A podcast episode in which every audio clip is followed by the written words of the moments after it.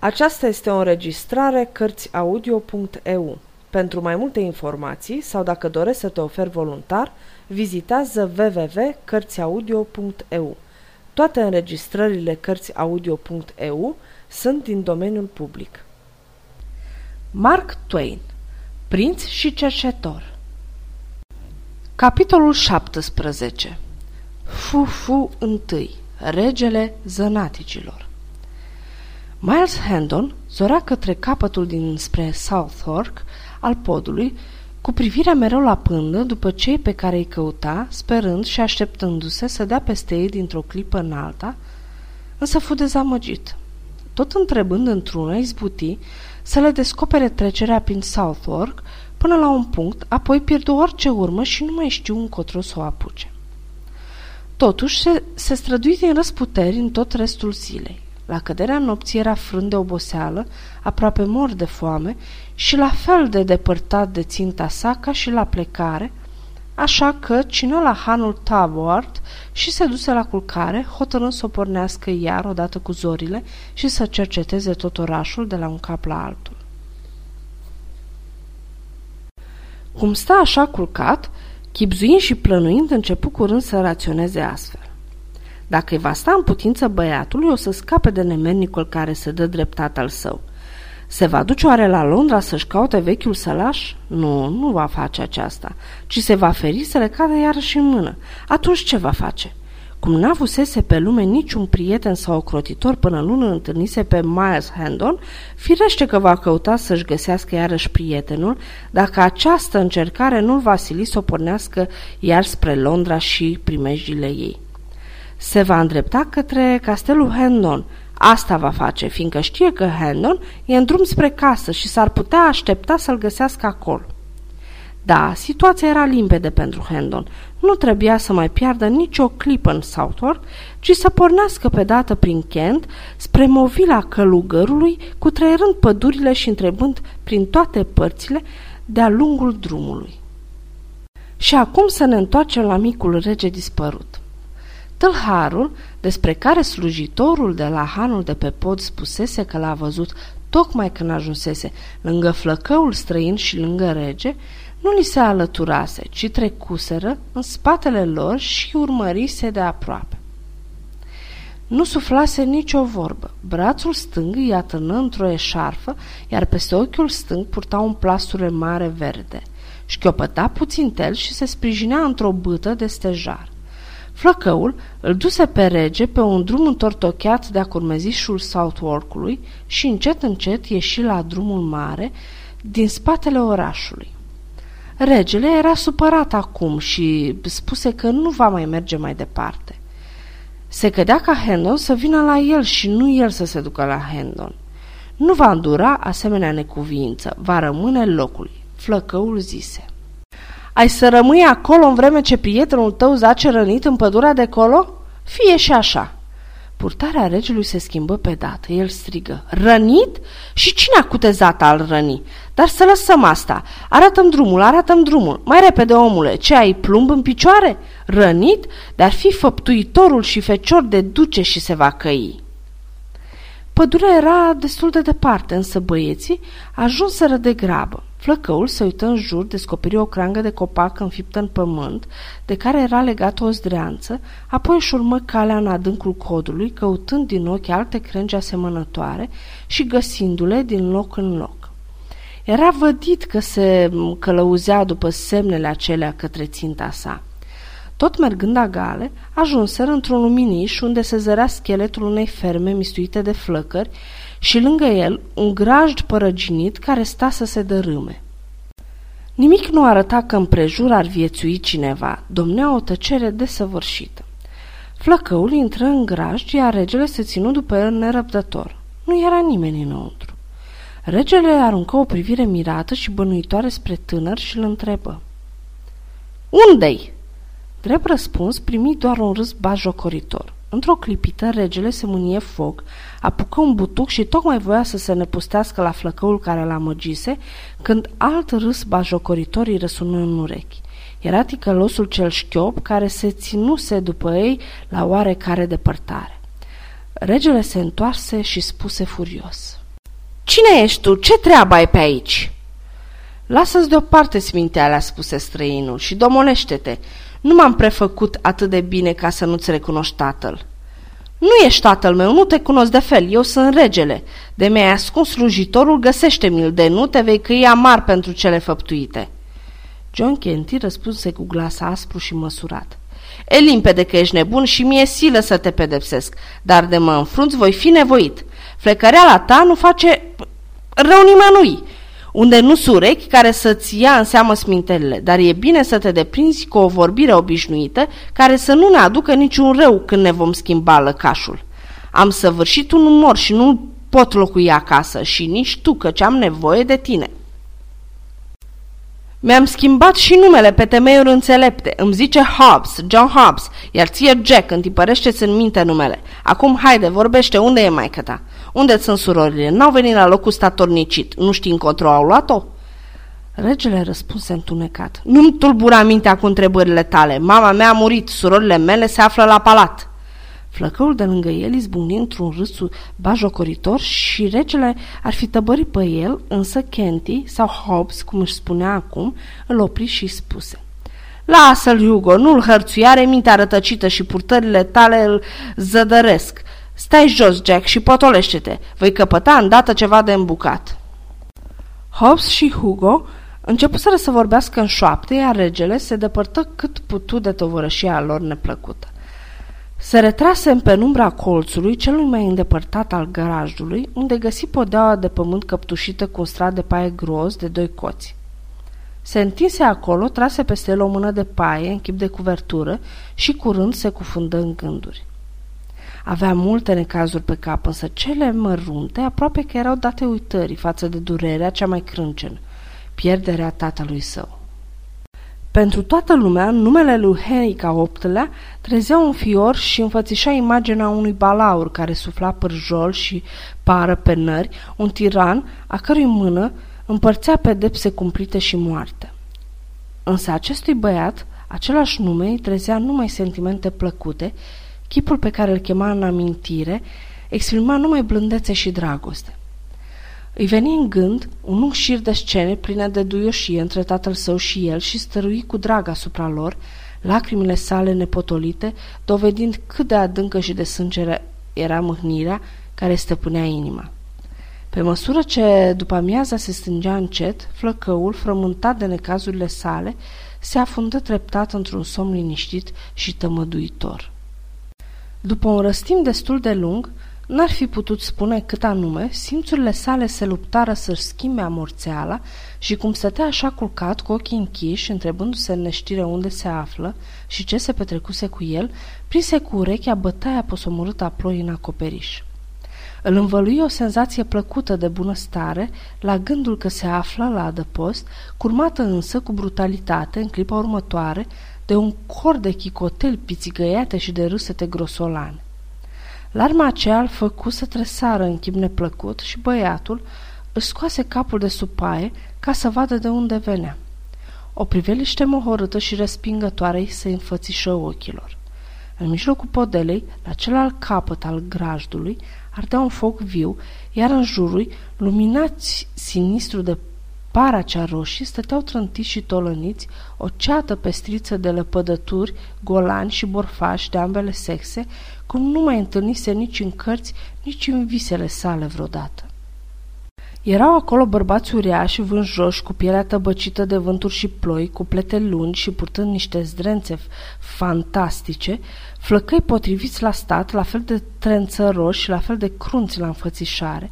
Se aflau cerșetori orbi, cu ochii bandajați sau acoperiți de plasturi, schilozi cu picioare de lemn și cârje bolnavi cu răni purulente, care se întrezăreau din bandajele făcute ca vai de lume. Se mai aflau și un telal cu mutră de ticălos cu bocceaua sa, un tocilar, un căldărar și un bărbier felcer cu uneltele meseriei lor. Câteva din femeile acelea erau codane abia răsărite, unele erau în floarea tinereții, altele erau cotoranțe bătrâne și brăzdate de zbârcituri, dar cu toatele erau teleleice neobrăzate și rele de gură și deopotrivă de murdare, neprimenite și nețesălate. Erau până și 3 prunci cu chipuri bolnave și o pereche de potăi lihnite de foame cu sfor la gât, a căror îndatorire era să-i conducă pe orbi. Se lăsase noaptea. Banda tocmai sfârșise de mâncat și se punea pe orgii. Cana cu rachiu trecea din gură în gură. Din toate piepturile țâșni un singur strigăt. Un cântec să ne cânte liliacul și dic și talpălată! Unul din noripi se ridică și se pregăti, azvârlind cât colo plasturii care îi ascundeau ochii foarte ageri și tăblița cu text sfâșietor, povestind pricina nenorocirii sale. Talpălată se descotorosi de piciorul de lemn și-și luă locul stând pe picioarele sale tefere și sănătoase, alături de soțul său într-o nemernicie. Apoi urlară un cântec de străbălați, sprijiniți de întreaga societate, care la sfârșitul fiecarei strofe intona refrenul într-un cor tot mai puternic. Când sfârșiră ultimul cuplet, entuziasmul călăreților pe jumătate bieți atinsese asemenea culmi încât fiecare se porni să zbiere cântecul de la început, făcând la oaltă atâta zarvă de șănțată de tremurau bârnele grajdului. Sporovăiala și urmă cursul, nu în limba hoților în care cântaseră, fiindcă aceasta era folosită numai când puteau să tragă cu urechea niscavai vrășmași. Din discuție, ieși la iveală că John Hobbs nu era cătuși de puțin un boboc, ci se hârșise în bandă cu multă vreme în urmă.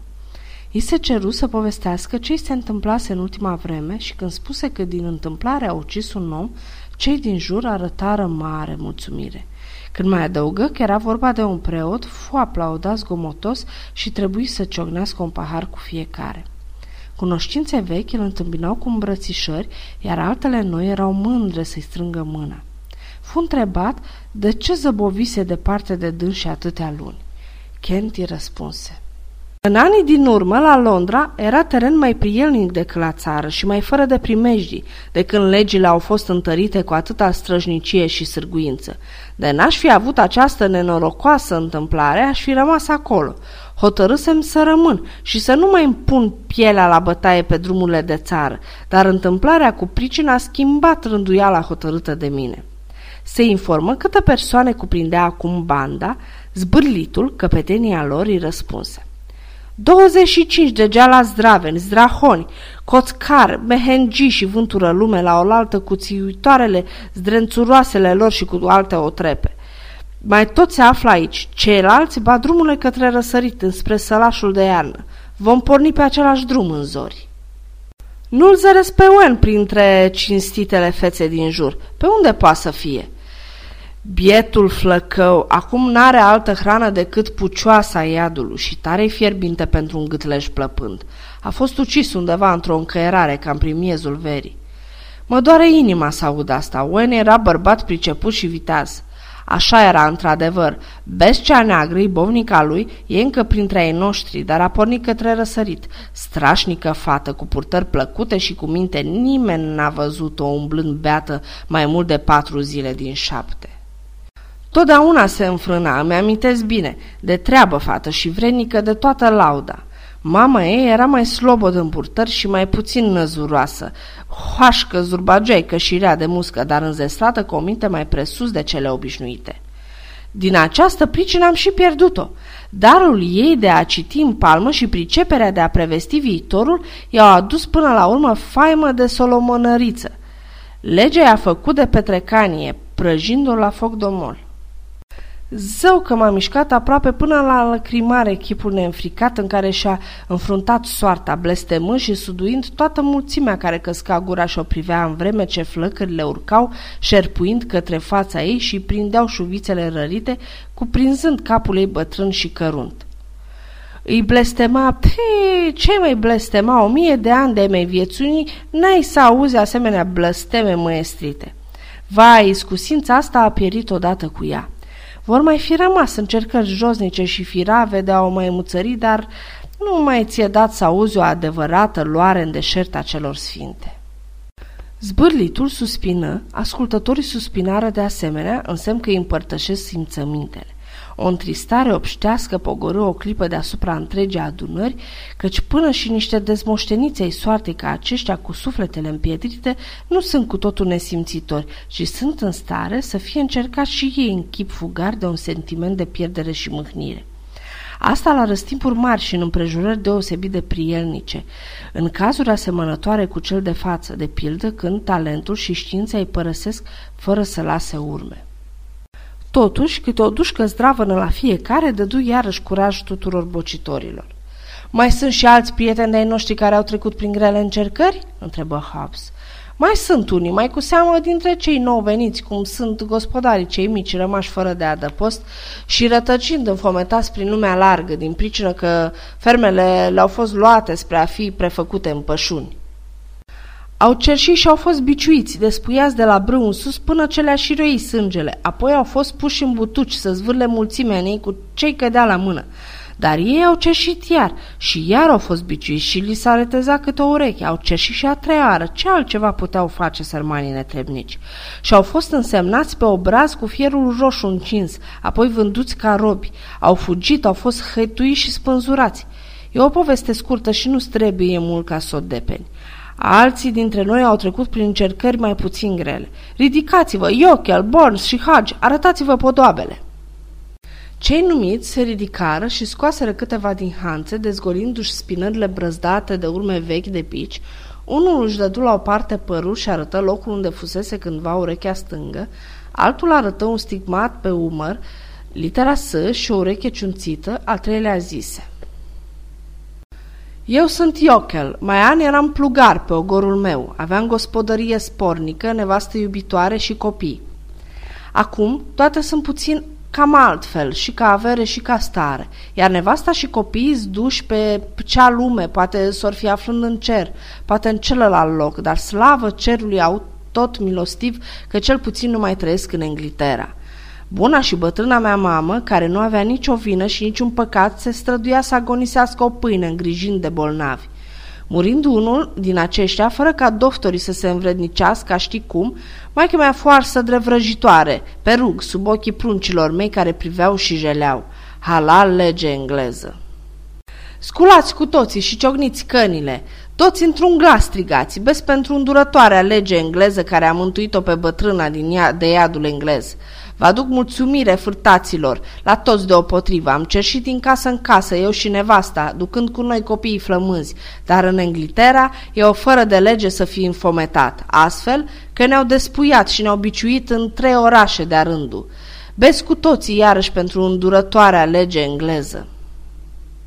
Căci biciul ei a sorbit adânc din sângele lui Meria mea și binecuvântata mântuire i-a sosit grabnic.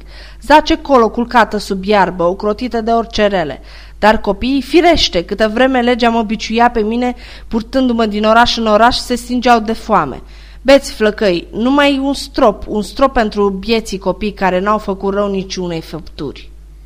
Iar am cerșit, am întins mâna pentru o coajă de pâine și am fost pus în butuci și am pierdut o ureche. Iată aici atârnă ciotul ei. Iar am cerșit și iată ciotul celeilalte, spre a-mi întipări bine în minte fapta. Și totuși am cerșit încă o dată și am fost vândut ca sclav. Iată aici, pe obraz, sub pata aceasta de a șterge-o, ați putea vedea litera S pe care a lăsat-o acolo fierul roșu. Sclav! Pricepeți acest cuvânt? Un sclav englez stă înaintea voastră, am fugit de la stăpânul meu și când voi fi găsit, cel mai greu blestem al cezarului căză asupra legii țării care a rânduit astfel, voi atârna în furcile spânzurătorii.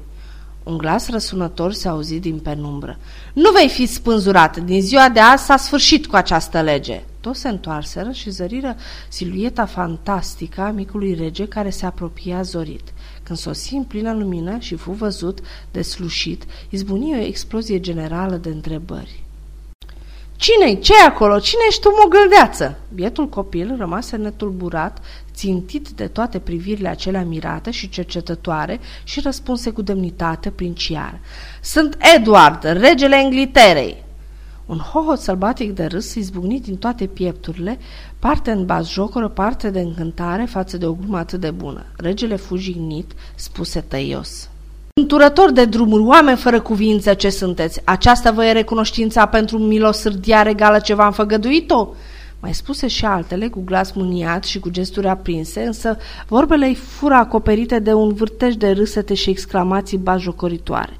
John Hobbs încercă de câteva ori să-și facă glasul auzit peste larma aceea și în cele din urmă izbuti spunând: "Fraților, refeciorul meu vede că ai vers pe pereți, e țigni și nebun de lega, nu luați în seamă. Socoate că e regele cu adevărat." "Sunt cu adevărat regele," zise Eduard, întorcându-se către el, "precum te vei încredința pe propria-ți piele la vremea sorocită. Ai mărturisit un omor, te voi lega în furci pentru el." "Tocmai tu mă vei vinde? Vezi că pun mâna pe tine." "Domol," zise zdravănul zbârlit, punându-se între ei la vreme ca să-l scape pe rege și întărindu-și intervenția cu un pumn care îl doborâ pe Hobbs. "Nu te închini în fața regelui, dar nici față de căpetenie. Dacă îți mai îngădui vreodată de față cu mine asemenea necuvință, te spânzuri cu mâna mea." Apoi, adresându-se alteței sale: "Nu trebuie să-ți ameniți fârtații, flăcăule, și trebuie să te păzești, ai vorbit de rău. Fii rege dacă îți place în sminteala ta, fără a face rău altora însă. Nu te mai făli cu asemenea rang, căci înseamnă trădare. Om fi noi oameni păcătoși în felul nostru, dar nu se află nimeni printre noi într-atât de ticăloșit încât să fie trădător față de regele său. În această privință avem inimi iubitoare și credincioase. Ia seama de spun, au ba adevărul. Acum cu toți într-un glas. Trăiască Eduard, regele Angliterei! Trăiască Eduard, regele Angliterei!" Răspunsul pestriței adunării sosi cu asemenea tărie de tunet încât șubreda baracă se cutremură din temelii. Fața micului rege se lumină o clipă de plăcere, el își plecă ușor capul și spuse cu gravă simplitate: "Vă mulțumesc, bunii mei supuși!" Acest rezultat neașteptat făcu ca preacinstita adunare să se tăvălească de râs. Când se mai potoliră puțin, zbârlitul spuse cu hotărâre însă pe ton blajin: "Lasă-te de-al de-astea, băiete, nu-i înțelept nici bine. Împlinește voia închipuirii tale de n-ai încotro, dar alegeți alt titlu." Cu un glas care sfâșia urechile, un tinichigiu veni cu o sugestie: "Fu-fu întâi, regele zănaticilor!" Titlul prinse numai decât, toți îl adoptară și din piepturile gonanilor se înălță un strigăt asurzitor: "Trăiască Fu-fu I, regele zănaticilor!" Urma de șuierături, mienături și un răbufnit de râs. "Aduceți-l încoace în strigăte de slavă și încoronați-l! Puneți-i mantia regală! Dați-i sceptru! Urcați-l pe tron!" Strigăte de aceastea și vreo alte 20 la fel izbucniră dintr-o dată. Apoi, mai înainte ca sărmana, mica victimă să-și poată tragă sufletul, fu încoronată cu un lighean de tinichea înfășurată într-o pătură ciuruită, urcată pe un butoi drept tron, iar în mână îi fu pusă lingura de lipita tinichigiului, după care se trântiră cu toți în genunchi în jurul și se porniră pe un cor de văicăreli ironice și rugăminți bajocoritoare, ștergându-și ochii cu mânicile și șorțurile lor pătate și zdrențuite. "Fii îndurător cu noi, o prea blândule rege! Nu călca în picioare pe viermii care te roagă fierbinte, o înălțimea ta prea iubită! Fieți milă de sclavii tăi și mângâile inima cu o regească lovitură de picior! Veselește-ne și încălzește-ne cu razele tale îndurătoare, o soare înfocată al măreției domnești! Sfințește pământul cu atingerea piciorului tău ca să putem mânca noroiul și astfel să ne nobilăm! Binevoiește a scuipa asupra-ne, o înălțimea ta, pentru ca odraslele noastre să poată povesti despre princiara ta bunătate și să fie de-a pururi mândre și fericite." Dar tinichigiu cel posnaș dădu lovitura serii și a avut parte de toate onorurile. Îngenunchind, se prefăcu că sărută piciorul regelui și fu împins deoparte cu scârbă. Atunci cerși de la fiecare o cârpă să-și o lipească peste bucățica de obraz care fusese atinsă cu piciorul, zicând că trebuie să o ferească de atingerea aerului de rând și că va face avere umblând pe drumul cel mare și arătând ca la panoramă în locul atins, la prețul de 100 de șilingi de o chire. Îl făcu să se prăpădească de râs în așa hal încât stârni invidia și admirația întregii șleachte râioase. În ochii micului monarh se iviră lacrimi de rușine și indignare și în mintea sa gândea: De le-aș fi cășunat vreun mare rău, nu s-ar fi putut arăta mai cruz și eu, dimpotrivă, n-am răstit decât o făgăduială de a fi bun cu ei, pentru care iată cum o umilesc. Sfârșitul capitolului 17.